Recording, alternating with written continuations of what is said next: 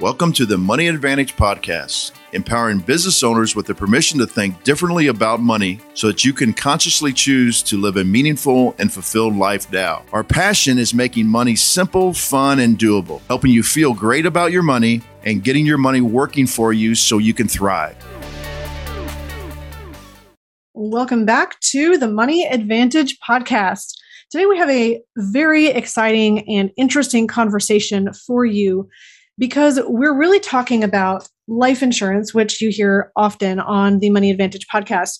We're bringing it into a different context from a different perspective and really helping you understand how it fits into a retirement plan and makes everything better. So what I want to start with is by sharing, we have Doctor Wade Pfau joining us for a second time on the Money Advantage Podcast to unpack this wonderfully. Doctor Wade, thank you so much for joining us today. Oh, it's my pleasure. Yeah, thanks for having me back on the show. Let me read just a little bit of Doctor Wade's bio for you so that you can get some context for who he is and why his, not just his opinion or his perspective, but his research matters and really is substantiated. So I want to share that with you first. So Wade D. Pfau, P H D, is a C F A and R I C P. He's the program director of the Retirement Income Certified Professional designation and a professor of retirement income at the American College of Financial Services in King of Prussia, Pennsylvania, as well as a co-director of the college's Center for Retirement Income. So as well, he's a principal and director for McLean Asset Management and RISA. Is that how you pronounce it? R I S A? L L C. RISA, uh-huh. RISA yeah. L L C. He holds a doctorate in economics from Princeton University, and he's published more than sixty, with a six zero, peer-reviewed peer-reviewed research articles in a wide variety of academic and practitioner journals.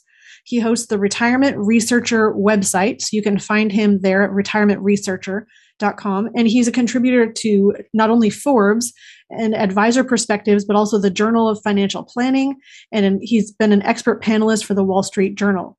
Wade's newest book is Retirement Planning Guidebook, Navigating the Important Decisions for Retirement Success. So what you can hear from that is tremendous background of knowledge, very learned and very well published, and very, um, there's a word I'm looking for, but very substantial in this field of retirement planning. And yet we're talking about life insurance and how that fits in retirement planning. So this is really a conversation to listen up to, specifically because I we hear this sentiment all the time. You know, I need life insurance until I retire, and then I don't have a need for life insurance anymore. My my house is paid off. My kids have been through college. I've already handled that. I don't have a life insurance need. And today, what we're going to do is really show you how life insurance can be a crucial and key component in a retirement strategy that's more effective because it creates more retirement income and it gives you tremendous um, value and advantages in creating a legacy as well. So we're going to unpack that today. But Bruce, just before we jump into that, can you share from your perspective? I know you've known Doctor Wade for quite a while. Can you share from your perspective the value of why someone should really listen in today? Well, I think uh, the word you were looking for is credibility. Yes. Um, and Doctor Wade brings that from all his research. You know, um, Doctor Wade would probably agree with me. You know, when you when you work with certain analytical people uh, in our industry, they need that research to reassure them. And uh, that's why I love to use his white papers. Doctor Wade, I was just at a Jackson National Life uh, uh, lunch yesterday, and they were actually uh, talking about some of your research at the lunch. So I think, and that's here in Saint Louis. So I, I, he is very well respected throughout the retirement planning community. And the reason he's well respected is because it's because of his research. And I think that's very comforting to a lot of people. Now, we don't espouse, we try to actually get people to to work longer. You know, because yes. we think we, we we want people to get into a, a life where they are in a business or they're in a career that they, they love and they, they continue to flourish and so on and so forth. And that actually helps retirement planning. I'm sure Doctor Wade would, I mean, that doesn't take a rocket scientist to figure that out. The shorter your time period for retirement, the long, the easier and more likely you're going to have a good retirement. But um, Doctor Wade, I think one of the things that I'd like for you to to kind of kick off here today is the current economic situation here in two thousand twenty-two, in the spring of two thousand twenty-two, going into the summer. And what are some of the things that people should consider? And I'm specifically talking about one of the things in your white paper, one of the things that we espouse, and you do too, is sequence of return risk, and how a volatility buffer of cash sitting somewhere can actually help in these kind of times, and how that plays into the success of retirement planning. Sure, sure. And and first, just Wade is fine. You don't have to say Doctor Wade. But, uh, but yeah, I absolutely. What makes retirement income different is the, the nature of risk changes. And so that's, I'm not from the insurance world. I have my background more on the investment side. That's what that C F A is about, like investment management. Uh, but just in looking at how the investment world approached retirement income, I developed concerns, and, and we're really seeing that right now. And so, so much of my research focus has then just been on how to think about retirement risk and how tools that conventionally are not considered, like we, like the discussion of this idea, you don't need life insurance after you retire. Uh, just, but in the risk management context of retirement, how potentially looking at different tools, not just using only an investment portfolio to fund retirement expenses, can help lay that foundation for a better retirement outcome. And so that idea of the buffer asset is, I mean, right now with what's going on in the markets, interest rates were at historic lows. They're coming up. That's leading to losses if people own bond mutual funds and are having to sell shares to fund expenses. At the same time, the stock market, uh, the S and P five hundred is down about sixteen percent right now from the start of the year. Uh, that's leading to issues where people have to sell their stock mutual funds to fund retirement expenses. They'll be selling that at a loss. Inflation has picked up again, and that was the saving grace. I've been worried for a long time about kind of high stock market valuations, low interest rates, but at least inflation was low. And so that was helping the retiree not have to spend more in retirement. Now, as inflation has gotten higher as well, and the, the old two percent long-term inflation assumption may no longer apply, that's creating strain. And so the idea of the volatility buffer is with permanent life insurance, like with the whole life insurance type of an approach, where the cash value does not, it's not exposed to the risk of loss in the same way that bonds are when interest rates rise, or that stocks always are. It can provide a resource to cover spending on a temporary basis during this kind of bad market environment, so that you don't have to sell from the portfolio to fund spending. And ultimately, for those who generally have comfort with an investment-based approach, not having to sell from the portfolio at a loss, you, you then feel more comfortable. Well, then that gives the portfolio an opportunity to recover and to make up those losses again before we have to go back to selling from it. And so the synergy you get from protecting the investment portfolio, ultimately, that's what my simulations are trying to understand, is ultimately the benefits to the portfolio exceed the costs of the insurance to give a, a better net outcome, especially when we consider the tax advantages and so forth of life insurance, to get a better outcome for that financial plan in retirement. That, that's the basic concept. Yeah, so and I've, uh, go ahead, go ahead Rachel. Oh, I was going to say, Rachel, can you take us back to, you came from the investment planning side with a focus on retirement planning. You said you started seeing some concerns. Can you just kind of outline what some of those concerns were? I know you um, wove them through the um, history that you just shared and kind of your, your lay of the land, but let's kind of work a little more chronologically. What concerns were you beginning to see in the retirement planning space that were causing challenges or risk for the person who's doing the financial planning? Mm-hmm. Yeah, I mean, so in the investments world, really the, the approach to retirement started with research that Bill Bengen published in nineteen ninety-four that gave us what we know today as the four percent rule, or the four percent guideline for retirement spending, which was, if I plan for a thirty-year retirement and I have a portfolio of fifty to seventy-five percent stocks, drawing four percent at retirement and then increasing that spending with inflation subsequently should be safe. I shouldn't have to worry about outliving my assets with that diversified investment portfolio. The first kind of research study I did in the area of financial planning was, I had a, a data set with twenty different countries' market returns, including the U S, twenty developed market countries. And I was just curious, did this idea of a four percent rule work with other countries' data?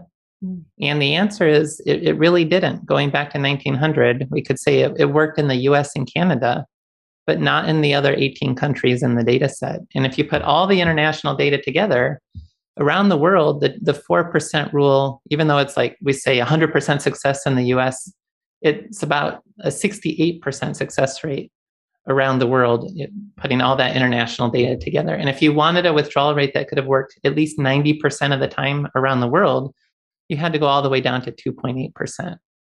So that was my introduction to this idea that, and, and this then gets into a philosophical debate of, should today's retirees focus only on U S market data because we live in the U S?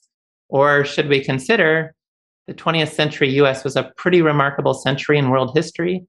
And maybe looking forward from today, is it relevant to consider what's a more typical international experience with market returns? Mm. And I thought you should consider the international experience, but people would argue, I mean, this is ultimately, we don't know what the markets will do in the future. So what's the relevant kind of framework to think about it? Some people would push back on that, push back on that and just say, well, we're in the U S, who cares about the other data?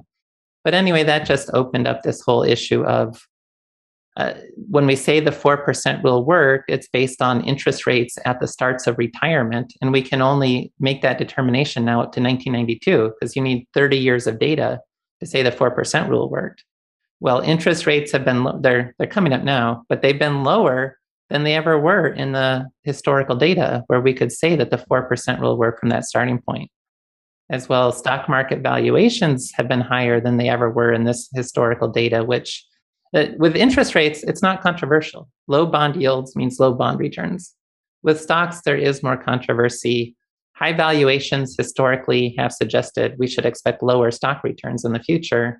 Now, that's not at all a perfect relationship, but at least if we're trying to plan a conservative strategy and we're worried about outliving our money and we want something that should be effective for our retirement, I just think that that four percent rule is under a lot more strain for today's retirees than the mm. historical data based simply on looking at U S historical market returns would suggest. Well, and you say the potential of outliving our money. I mean, you're saying it in a way that sounds very non-threatening, but what does that actually mean? If the financial plan doesn't work and if you outlive your money, I mean, what is the actual experience for that person who worked out in a ninety percent case? Well, their money's run out, right? They're, they still have life to live and their money's gone. I mean, that's, that's not a reliable situation that you want to say, I feel really good about my financial strategy, right? Right. And it's, so the four percent rule is artificial in the sense that no one would strictly follow that. When it looks like you're going to run out of money, you're probably going to start cutting back before that happens. It's like, if you're starting to worry you're going to run out of gas when you're driving through the desert, you, even though you may still have a, a couple of gallons left, you might not feel very good at that point. And so you're going to push back and you're just going to be spending less and less. You're not going to be able to enjoy the, the retirement budget you had planned for in that circumstance. You'll still have your Social Security benefit, of course. And if you have, a few people still have the traditional defined benefit pension. Not many people will have that anymore, but at least they'll have Social Security. And if they did have any other protected lifetime income sources, but otherwise, as they're relying on distributions from their investment portfolio to fund their retirement spending. As that portfolio starts to decline in value, I, I think people just ultimately are going to feel a lot less comfortable about enjoying the full lifestyle that they may have had in mind for their retirement. Mm. And so this brings it. This brings up a, a, something else that I've known you you've written about and talked about is uh, it may be very advantageous to actually use insurance companies that are really good at Uh, risk evaluation to also fund a portion of your cash flow in the form of an uh, income-based annuity going forward, because that ups your success level also. So can you uh, talk a little bit about that? Yeah, I mean, you can think about three basic ways to fund retirement spending. The first is just with bonds, and that's the least effective way because bonds, you can kind of based on the age that you want to plan to live to, or not that you want, but based on your planning horizon. Yeah. If I'm worried about outliving my money, we kind of get into this debate of how long should I plan for that retirement to last? And with bonds, well, I can figure out if I'm going to plan to ninety-five, here's how much I can spend every year, for example. Now, there's two ways to potentially spend more than that. The first is the investment strategy, the, the diversified investment portfolio that, again, though Bill Bengen in the Wall Street Journal recently said he's now only twenty percent stocks because mm-hmm. he's violating the assumptions behind his strategy because he's nervous about the market, which is a whole nother issue. The four percent rule assumes you stick to the strategy. But the strategy is you invest heavily in stocks to rely on this idea that there's a risk premium, that stocks will outperform bonds over time, and that will allow you to spend more than bonds alone. And then the third approach is an annuity-based approach of risk pooling, where it's the insurance company is going to invest those funds basically in a bond portfolio.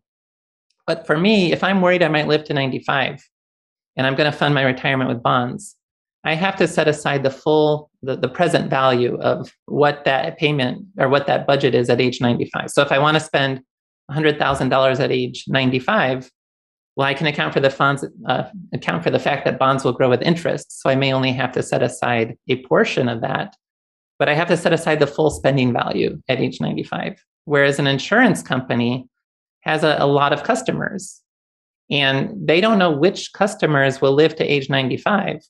But they will know that as a whole, or on average, about twenty percent of their customers say will live to age ninety-five.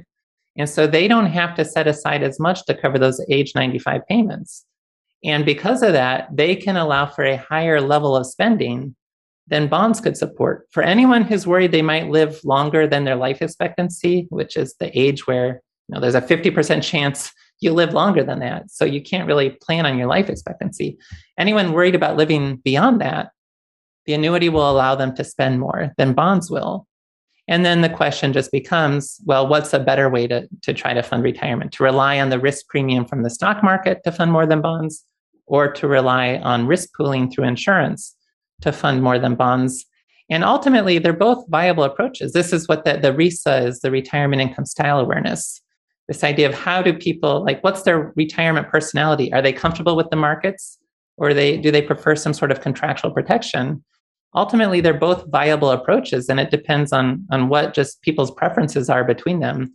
But the important point is, I think in the investments world, there's this notion that it's very easy for stocks to do so well that they just blow away the value of an annuity.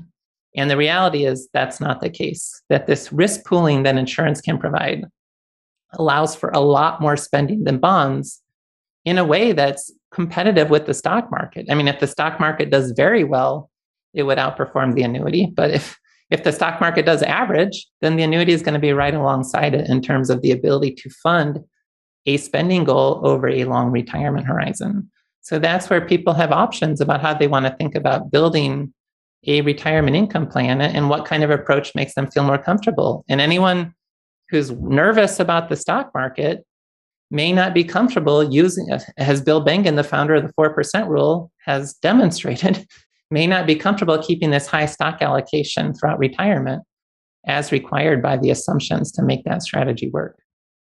Let's talk about that for a second. I mean, I think you said uh, a little tongue in cheek almost that um, people are a little bit nervous about the market, but let's talk about that. What about the person who said, you know, I need higher returns, so I'm willing to trust the market.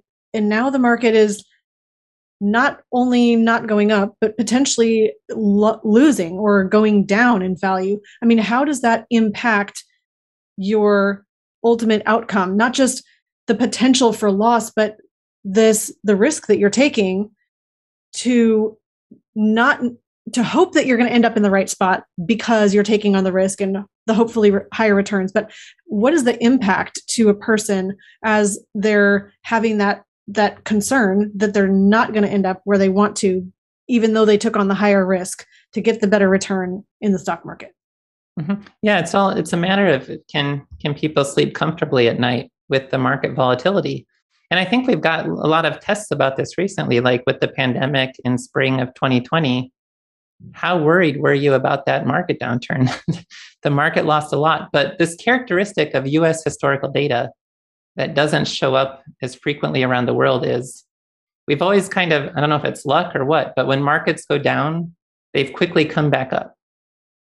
And if you're somehow comfortable keeping that in mind, so like right now, you're not panicking because you're comfortable. Okay, the market is down sixteen percent, but it will come back up. And, and historically, we've seen a lot of years where the market may be down this much in the spring, but still ended up the year much higher. I'm not, to, who knows what's going to happen. But if you're comfortable thinking along those lines, then maybe you can get through this type of market environment and be okay. But if this is causing you to panic and abandon the strategy of, if you're using this investments type strategy, then that could leave you much further behind.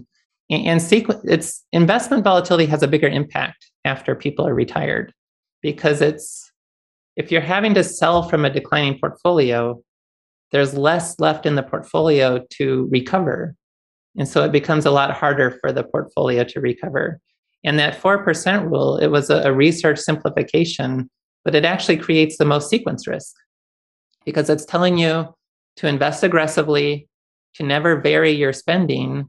And so if the market's down, you kind of dig a hole for the portfolio. You're selling a higher and higher percentage of what's left that the portfolio doesn't get to recover.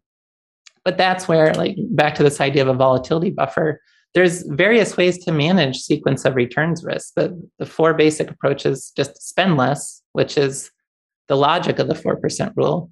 It's, there's no guarantee behind it, but that's the idea. There's, you can just be flexible with your spending. If I can temporarily cut my expenses during a market downturn, that helps. There's different kind of volatility-based annuities, bucketing approaches, and so forth. And then there's the, this idea of a buffer asset, which is just something outside the portfolio, not correlated with the portfolio. And so the idea is an asset that's not going to lose value when the overall market is down, that can provide that bridge to, okay, instead of selling from my portfolio when it's down, I'll instead cover my spending through this buffer, volatility buffer asset outside of my portfolio, give my portfolio a chance to recover. And then that's a, another potential way to manage this type of risk. And then how do you see the the idea of inflation impacting that as well? I mean, I think often we leave off that notion that I'm going to need more income in the future to feel like the same dollars as today because of the declining purchasing power in this inflationary environment. But how does not having this buffer asset cause you to be at risk more because of inflation? Mm-hmm. Yeah. So inflation, it has a permanent impact, because like if prices are up eight percent this year, then even if inflation comes back down, I'm still kind of working from this permanent base of eight percent higher uh, expenditure needs if my spending is keep growing with inflation. So inflation is creating more risk for the financial plan, because I consider it more of a, it's a spending shock. It's a situation where people have to spend more than they anticipated. And that's, if I anticipated in my planning that inflation would be two or three percent, and now I'm getting hit by eight percent inflation, it's requiring me to spend more to meet my retirement budget. And that's putting more pressure on the financial plan, because it's making harder, making it harder for my assets to keep pace and to provide that level of spending. And we, what we think about like short-term Uh, bonds and treasury bills and so forth is the quote unquote risk-free asset when we're pre-retirement. But if I have these assets that are only yielding between zero and one percent, inflation is eight percent, I'm dramatically lagging behind inflation. My assets are not growing to even keep pace with inflation. And that's making it all the more difficult to fund a retirement spending need that may be growing with inflation. And that makes it even less viable of an option to say, well, just take less than four percent, let's take two point eight percent this year, or let's take only one percent this year, when that those dollars are feeling like less. And I think there was a, you know, if we worked out the numbers you had said in your in your white paper, which we'll link to again in this show, we also linked to last time, about one hundred episodes ago, so probably about two years ago on the show, uh, you said the declining purchasing power due to inflation means that about sixty percent of today's purchasing power is what you'll you'll have in twenty-five years. Meaning, if you plan to retire and use your assets in twenty-five years, the dollar that you're taking out then is only going to feel like sixty cents at that time. And if we work that that timeline out about sixty years. This is with normal inflation, by the way. Right. That's, that sounds like a two percent inflation assumption. Yeah. So, and then in about sixty years, that's uh, about thirty percent of the purchasing power, meaning one dollar is about thirty cents in sixty years, which means if you want to live a certain lifestyle, you're going to need a lot more cash to do it than what you're using today, considering that timeline. And it just makes it even harder if you're having the uh, low stock market mm-hmm. returns and that volatility that's impacting your portfolio during retirement. Yeah, just your assets are not keeping up with inflation. And that's so short-term, like holding cash or savings accounts or C Ds, that's none of that's going to keep up with inflation. And that's where you lose that purchasing power over time. And so a retirement strategy in part, and not everyone's spending will need to grow with inflation throughout retirement. And at least Social Security is inflation adjusted. So they're getting some protection there. But no, it's certainly the case that over a long retirement with inflation, it makes it more difficult if somebody's only using bonds, who's not taking on a, a strategy that has at least some chance to keep up with inflation.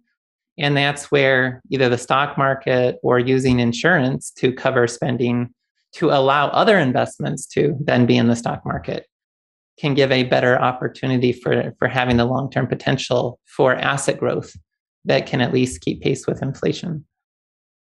So, Doctor, let me let me try to be a little vulnerable here in the way I talk about this with some of my clients, because I think it's shocking that if you have a twenty percent drop in your portfolio, people think, well, then I'll just if I just make twenty percent the next year, then I'm back to zero.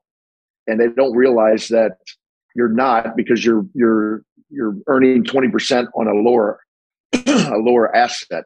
So mm-hmm. example, one hundred thousand dollars, you lose twenty percent, you're now now you have eighty thousand dollars.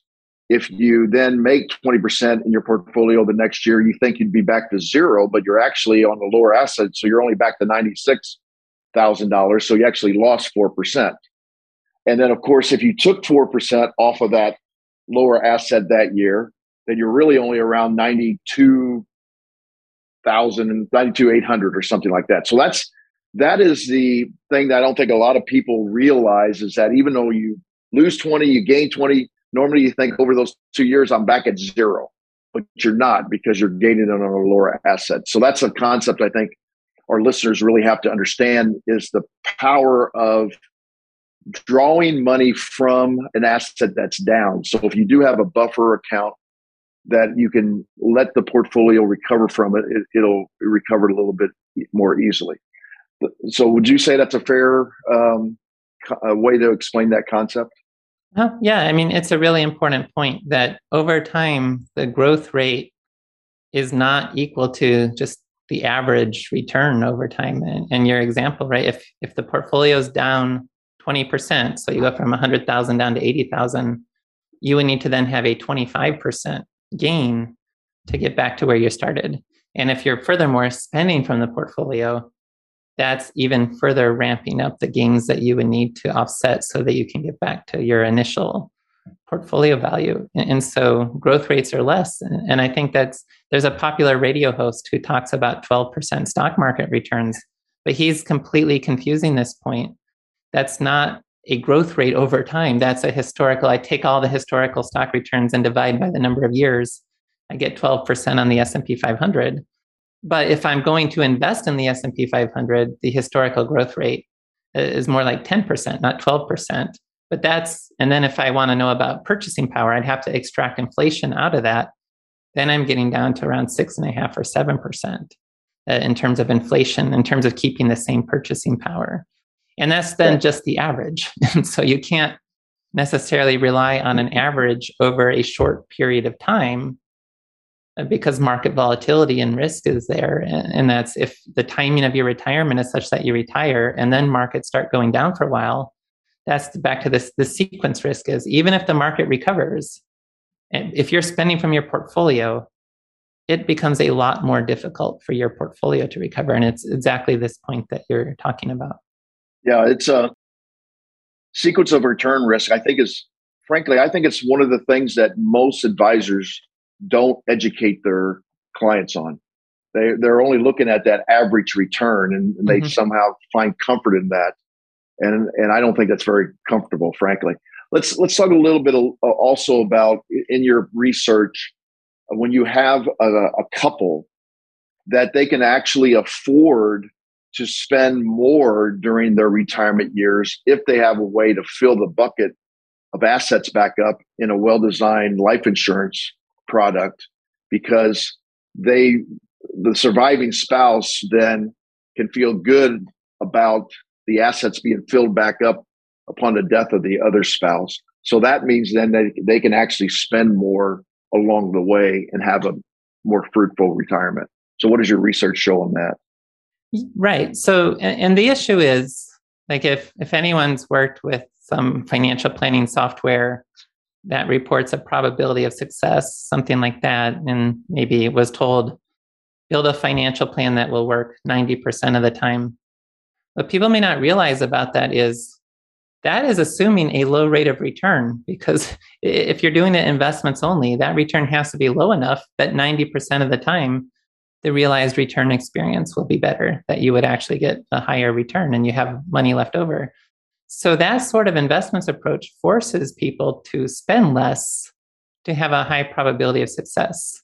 Mm-hmm. And that's where, like, to the point you're making, using insurance as part of the retirement plan, you have contractual protections behind what you're doing. You're not having to be overly conservative, and not just about market returns, but about my longevity, forcing me to spend less to make sure I don't outlive my money. And, and so the scenario you described specifically was, we have a couple, they're looking to support a retirement income goal throughout their retirement. Uh, they could consider a joint life annuity, or they could consider a single life annuity on one of the individuals that's going to pay quite a bit more than joint life. Having a joint life annuity is another way to effectively incorporate life insurance. But if they had life insurance on that individual, they could go ahead and get the single life annuity, get a much higher payment from that, knowing that the life insurance is backing that up. And then if, when, if something happens to that individual, and they say they bought an annuity that was equal to the, the, the premium they paid was equal to the death benefit of the life insurance, they now have the death benefit of the life insurance replacing that asset to the household. And so if the spouse outlived that person, the spouse could then consider, do I want to then purchase a single life annuity myself at that point? If that individual outlived, it's just then the life insurance becomes that asset as part of the legacy for the household. But having that sort of integrated approach to cover spending through insurance, not with all the assets. I think another common, like, misconception people have is whenever we talk about an annuity or an insurance or something, it's an all or nothing type of decision. And that's not the situation here. It's let's cover spending through insurance, and then that can free up some discretion. So with some of our remaining assets, we might feel more comfortable investing them in the stock market, which ultimately could give us a much better retirement outcome in terms of getting growth through the stocks, not being exposed to the sequence risk because we're covering spending through the insurance, having the life insurance to back up the annuity, uh, being able to more effectively meet spending goals, and having a much higher chance to leave a larger legacy at the end as well through this sort of integrated strategy with insurance and investments. And then effectively what happens is your your annuity or your life insurance becomes your bond portfolio.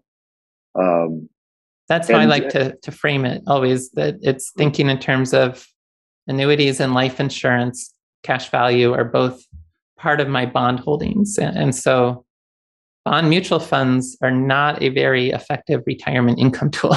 But if I can have less bond mutual funds and have more fixed income through insurance, or more bonds through insurance, that that's the way to think about it. Not necessarily having to sell my stock investments to buy insurance, but replacing my bond investments with insurance. That's the way that can help create these better, more effective retirement plans. That's the thing that opened up my eyes from your research, is then you actually can have, if you take care of, of your basic spending needs, then you can actually have your equity portfolio be a more aggressive portfolio, and thus have a situation where you probably won't outlive your money, or you could have even a greater income stream in retirement that you can enjoy. And that's what I, when I read your paper and when I saw you talk in, in Colorado Springs, I thought this is, this is just a great thing that really, if you're a, if you're an, a true investment advisor, a true fiduciary, you really need to take all these things in consideration and not just a sixty forty portfolio where you buy, hold, and hope that, you know, it works out at the end. Mm-hmm. Yeah, in a pure investment context, bonds are usually, there's this uh, group called asset dedication. I really like their analogy. It's just bonds are stock light. They're they're part of the diversified portfolio. Their only job is to reduce the volatility of the portfolio, but they're still volatile, just like stocks are. Long-term bonds can be just as volatile as stocks. But so when you're thinking about retirement income, where you're trying to fund spending needs, that's where instead of using bonds as just a less volatile version of stocks, why don't we use bonds to actually fund retirement spending needs? And then being able to get that risk pooling aspect through insurance, so it's bonds plus risk pooling, that can be a more effective way to fund the spending needs. That then creates risk capacity, which is just this idea, if I have my spending covered, I can take on more market risk because my lifestyle is not dependent on getting high market returns. I can weather a stock market downturn. I can panic, not not panic. I can stay the course because my retirement isn't dependent on getting the high stock returns. And then I really have more opportunity to benefit from stocks for the long run because they're not essential to meeting my retirement spending because I have insurance to do that. And that's where by being able to leave my stocks alone, then I'll have more later in retirement, or I can help fund more legacy that way. It's just, there's a lot more flexibility for how to approach not having to rely on this volatile investment to fund my basic retirement spending because insurance is playing that role. And so I, not everyone will feel more comfortable, but you have the capacity to then feel more comfortable with stock investments because they're not essential to meeting your retirement spending need. I think that couldn't have been stated better. I, I, Bruce, I just, I really want to highlight this for someone listening. I think we've probably said it about six different ways, and I was going to point it out even before you did, Bruce. And I'm so thankful that this particular concept is becoming very um, prominent on this show. When you have security and guarantees, you can do more because you're not dependent on the performance of that investment as much as if you didn't have the guarantees. It's like if you didn't have a, a foundation, then you're going to feel a lot more unstable in building the house. But when you do have a strong, solid foundation, you know that the ground beneath your feet is solid and you're depending on that for income and for some of the things that you know that you're going to need, then you can build a much taller um, skyscraper, even if you will, because you have the the solid ground. So, yeah, the, so, so, so Wade, um, put your P H D in economics hat on, and I know, I know uh, this is probably not a fair uh, question right now, but I'd like to hear your, you know, there's some people that are saying because of the the way the stock market actually went up, because of the amount of money that was pumped into the system, that really until we get back into normal economic viability, um, that we we could have another potential two thousands where the where the returns in the two thousands were basically flat. Do you have any opinion on that for the next ten years on on uh, looking at stock market returns? Yeah, I, I mean, I think it's possible. Ultimately, we don't know what the markets we're going are going to do, and with this high market valuation environment, for a long time, that type of modeling would predict lower stock returns, which we've somehow managed to avoid for, for quite a while at this point. But the way I approach it is, I'm, I'm still not afraid of stocks. I am further away from my retirement date as well, though, to be clear. But uh, I'm not going to assume stocks are going to grow at their historical average numbers. I'm going to build a financial plan where I'm assuming a much lower rate of return on, on the stock investment. Like in my own personal financial planning, I'm just assuming a long-term growth rate of four point two five percent. So, and that's including the inflation. That's not the real numbers. And I'm going to have to modify because the inflation was two percent of that, but it should probably be higher now. But anyway, it's not to necessarily be scared away from stocks, but to certainly make sure your plan can work if stocks have a lower return in the future than you might want to pick just by looking at their historical average numbers. And that's just a function of the valuation in the stock market and how, based on historical performance, when stock market valuations have been high, subsequently stock market returns have been lower and even close to zero in some cases. So that's how I would approach it. Not that I'm going to try to time the market and abandon stocks, but I'm just going to work from the assumption that stocks will provide a lower return. And so I can't rely on um, seven or eight percent type returns for my financial plan. Well, that makes me feel good because I've been modeling out four percent with a with a two percent uh, inflation. Yeah, we're I probably, I, yeah, I, I probably need to in, you know bump that in long term inflation up a little bit, but uh, yeah, it, I I think people can sleep better at night knowing that you're not presuming you know the upper. upper parts of the market that were there historically at seven or eight percent, where a lot of financial advisors have historically modeled. So getting that down, I think right now is probably a, a wise thing to do.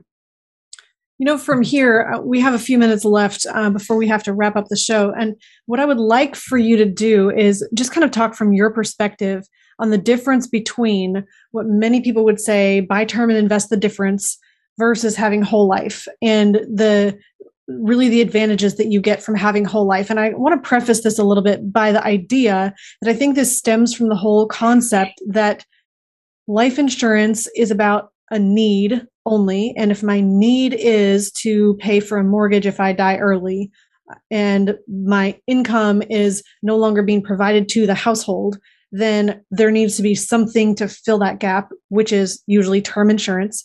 And the need for that type of concept about life insurance at all is over when I stop earning an income or when I slow down and stop having as much income coming into the household based on my work and my career.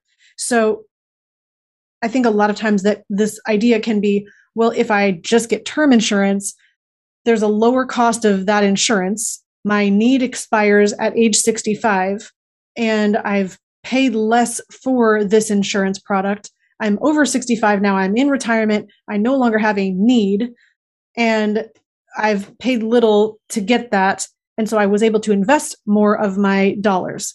Whereas you're saying, hey, there's tremendous advantage in having whole life insurance because when you have it in retirement, you have this ability to have a volatility buffer. This asset can act as your legacy. You can do so much more when you have the whole life insurance. But I can hear somebody saying, yeah, but didn't my need expire already for life insurance? And yeah, but if I did the whole life insurance from that perspective, I paid way more to get the life insurance. So now I had way less money to put into investments. What would you say to the person asking those specific questions? Mm-hmm. Yeah, I, I mean, I did, because I'm from the investments world, I, I was skeptical at first. And when I first started looking at it, there was some naive analysis out there of basically just introducing an extra life insurance policy at retirement. And I was like, well, hold on a second. If you're funding permanent life insurance, the premiums will be higher. You won't have as much in your investments. So that's why when I did this research, I backed up and, and looked at different versions of the white paper, like thirty-five-year-old, forty-year-old, fifty-year-old. But at that point in their life, they realize they do need life insurance for the traditional reasons we hear about, to provide protection to the family, to replace their salary if something happens to that individual.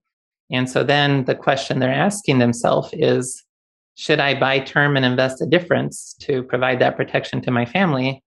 Or should I use permanent life insurance to provide that protection to my family, but to also be thinking ahead to retirement? And if I could then use that in different ways in retirement. And so permanent life insurance, the premiums are much higher. And by doing it this way, I'm able to back up and say, indeed, you're not going to have as much in your investments if you're using permanent life insurance. So when you get to retirement now, if you bought term and invest the difference, you have more investment assets, but you don't have any insurance at that point. And then you're just vulnerable to, okay, if I want my plan to work with a ninety percent success rate, I can't spend very much. If markets do well, I just end up leaving a huge legacy at the end and so on. Uh, versus I now have permanent life insurance. I could use that as a volatility buffer, and that will allow me to spend at a much higher level from my investments because it creates a synergy to help protect my portfolio in a market downturn.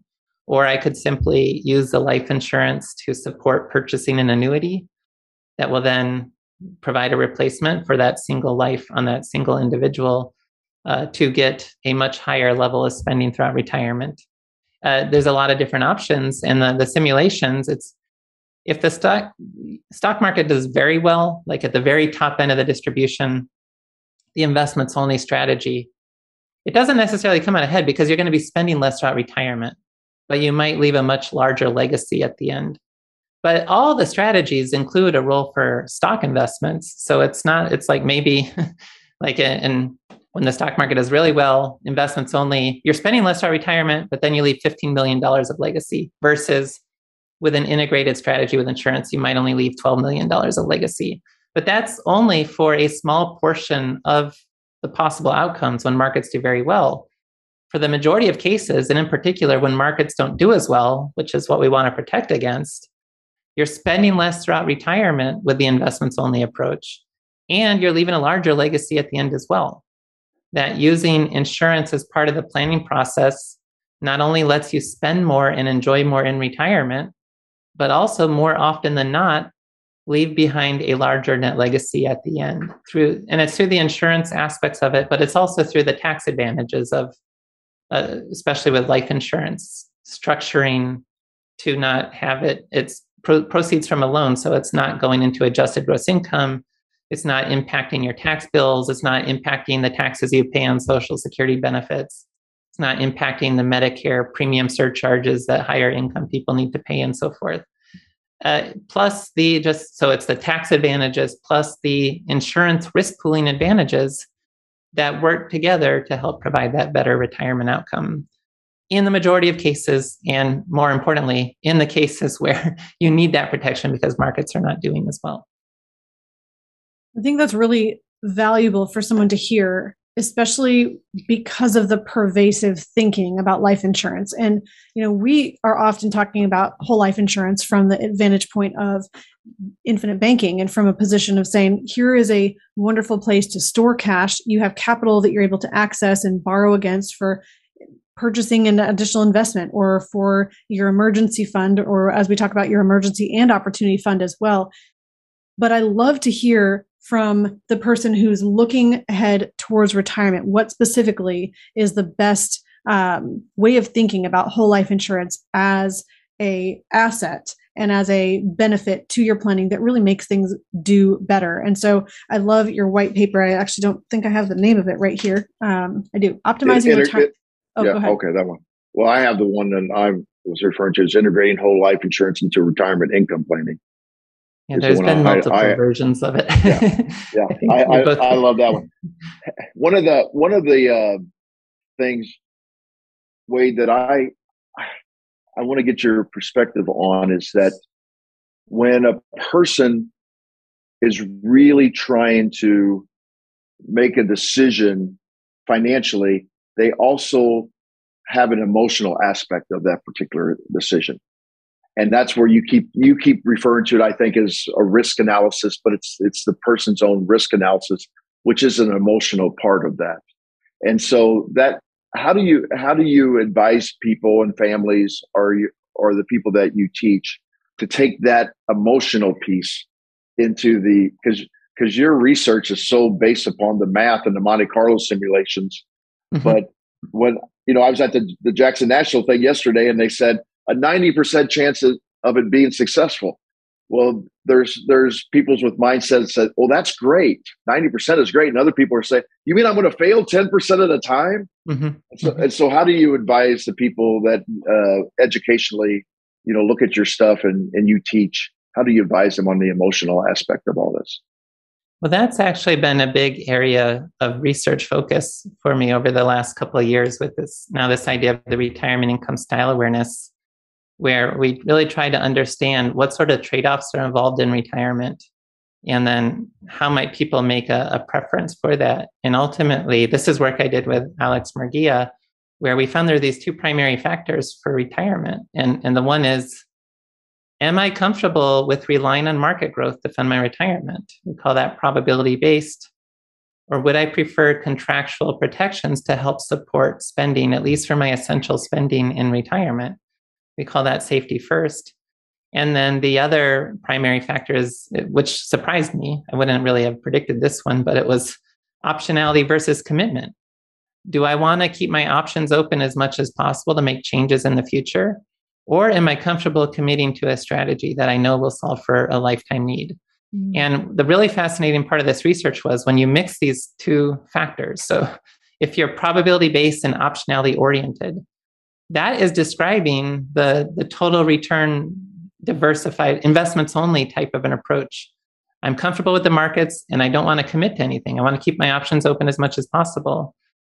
Uh, alternatively, a safety first commitment orientation. I want contractual protections and I'm comfortable committing to a strategy. That's much more the world of integrating insurance with investments.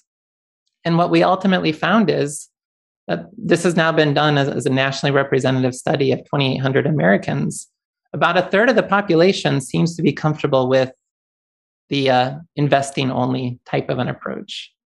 And even though the consumer media almost always focuses on that as being really the only viable approach to retirement. So I, it, at this point, I'm, I'm purely agnostic on this. For the third of Americans who prefer an investments only strategy, I'm fine with doing that. Uh, but ultimately, two-thirds of Americans are looking for something different. And that's where I think it's very important to make sure or to make clear that there are different options. And the math is certainly behind the integrated strategy with insurance and investments. It's, but it's still, it's behaviorally not going to be for everyone. But for the people who it is appropriate for, yes, the math supports it. Plus, if it helps you to sleep better at night and, and helps you have a more enjoyable retirement, then it's a completely viable strategy that people need to understand is available to them. And so I really now view retirement income. The first step of building a retirement plan is to start thinking about what sort of retirement style do I have? What kind of basic approach do I want to use towards building my retirement income stream? And again, for the third of Americans who want to be investments only, go ahead. But for the other two thirds, there are viable and arguably mathematically better ways to build a retirement income plan than an investments only approach. Have, have you written a paper on this uh, retirement style? Uh-huh. Uh, we've got several research studies on it now. And actually, in the other big uh, pandemic project of mine was writing a new book, the Retirement Planning Guidebook, which is a, a comprehensive look at all the different aspects of a building a retirement plan. Chapter one is about these retirement income styles. And on page fifteen of the book, there's a link if people would like to actually uh, take this questionnaire and, and get an understanding about their retirement style and what kind of then, what kind of retirement strategy might resonate best with them in terms of the way their, their personality is designed for how they want to approach uh, a retirement income plan. I, I think it's very important for people to understand their personality, because if they don't, then there's, I think there's resentment that, that sets in later on. The, mm-hmm. the you know, you're hiring an advisor that's that's trying to take in all these things, but I found from my experiences some advisors uh, really don't take into the retirement style and say, "Oh, don't worry about that. You know, I've got it taken care of. Just don't worry about it. Look at the numbers. It's it's going to work out." And then and then the other ones say, "Well, just do." Just do whatever, we'll just do whatever you want. You know, you, whatever you want, we'll say. And then of course you're not advising them, because that's your part, your, that's your, your role. That's why you're getting paid, to protect people from themselves. Um, and so it, it really, I, I try to be in the middle ground, and I, and our, our firm tries to be in the middle ground. We try to be somewhat, you know, uh, evidence-based, but also take the retirement styles into consideration and be a true advisor. Um, and that's where the, the sleep at night thing, I think, and you avoid the resentment in the future, or constantly going over why you're doing something. Right. Um, and not just the resentment, but also the risk of abandoning the plan when there's market volatility, which is like, for example, Bill Bengen, he's now talking about market timing and things as justifying why he's uh, gotten out of the stock market. But well, market timing does not have academic support behind it. And ultimately, I'm just concerned. He's the, the poster child of the investments-only approach to retirement. And I'm guessing if he took the retirement income style awareness, he may not be a total return style. That he may, the strategy he created may not be the right strategy for him. And that's manifested through the fact that he's abandoned it when markets got volatile. Mm. I, I always tell people, you have in that in a timing situation, you have to be right three times. You have to know when to get into the market. You have to know when to get out of the market. And then you have to know when to get in the market again. If you're confident that you are going to be correct all three times, and that's only in, that's only in the one time you're timing the market, then then several years later you're going to try to time it again. You have to be in the same situation again. The, the research shows, we don't have time to talk about this, but and I don't know if you've actually done the research, but the research I've written is that timing the market just doesn't work unless you're, you're in that outlier where the, there's a luck component into that situation. Mm-hmm. Yeah, no, that, that research has all been established since the nineteen sixties, so it's not yeah. even really an it's open research question, question by the time I came I know. But yet, it, but yet, it still, but it, yet, it still happens on a daily basis. Not only with the the consumer, the public, and now that we have all these self, not self-directed, but um, investor-directed uh, accounts that they can get in and just direct their own brokerage account. They don't have somebody in their ear telling them, stop trying to t- time the market, which brings in even more volatility into the market. But I still see financial advisors who, who do not stick to the strategy that they agreed on and said, okay, yeah, I think I'm smarter than the market and I'm going to time the market for you. Mm-hmm. There's so much more. Uh, we are going to be having you back on the show. Um, we're going to be talking about reverse mortgages, and that's probably in about a month or so. So if you're listening today, Doctor Wade Pfau will be back.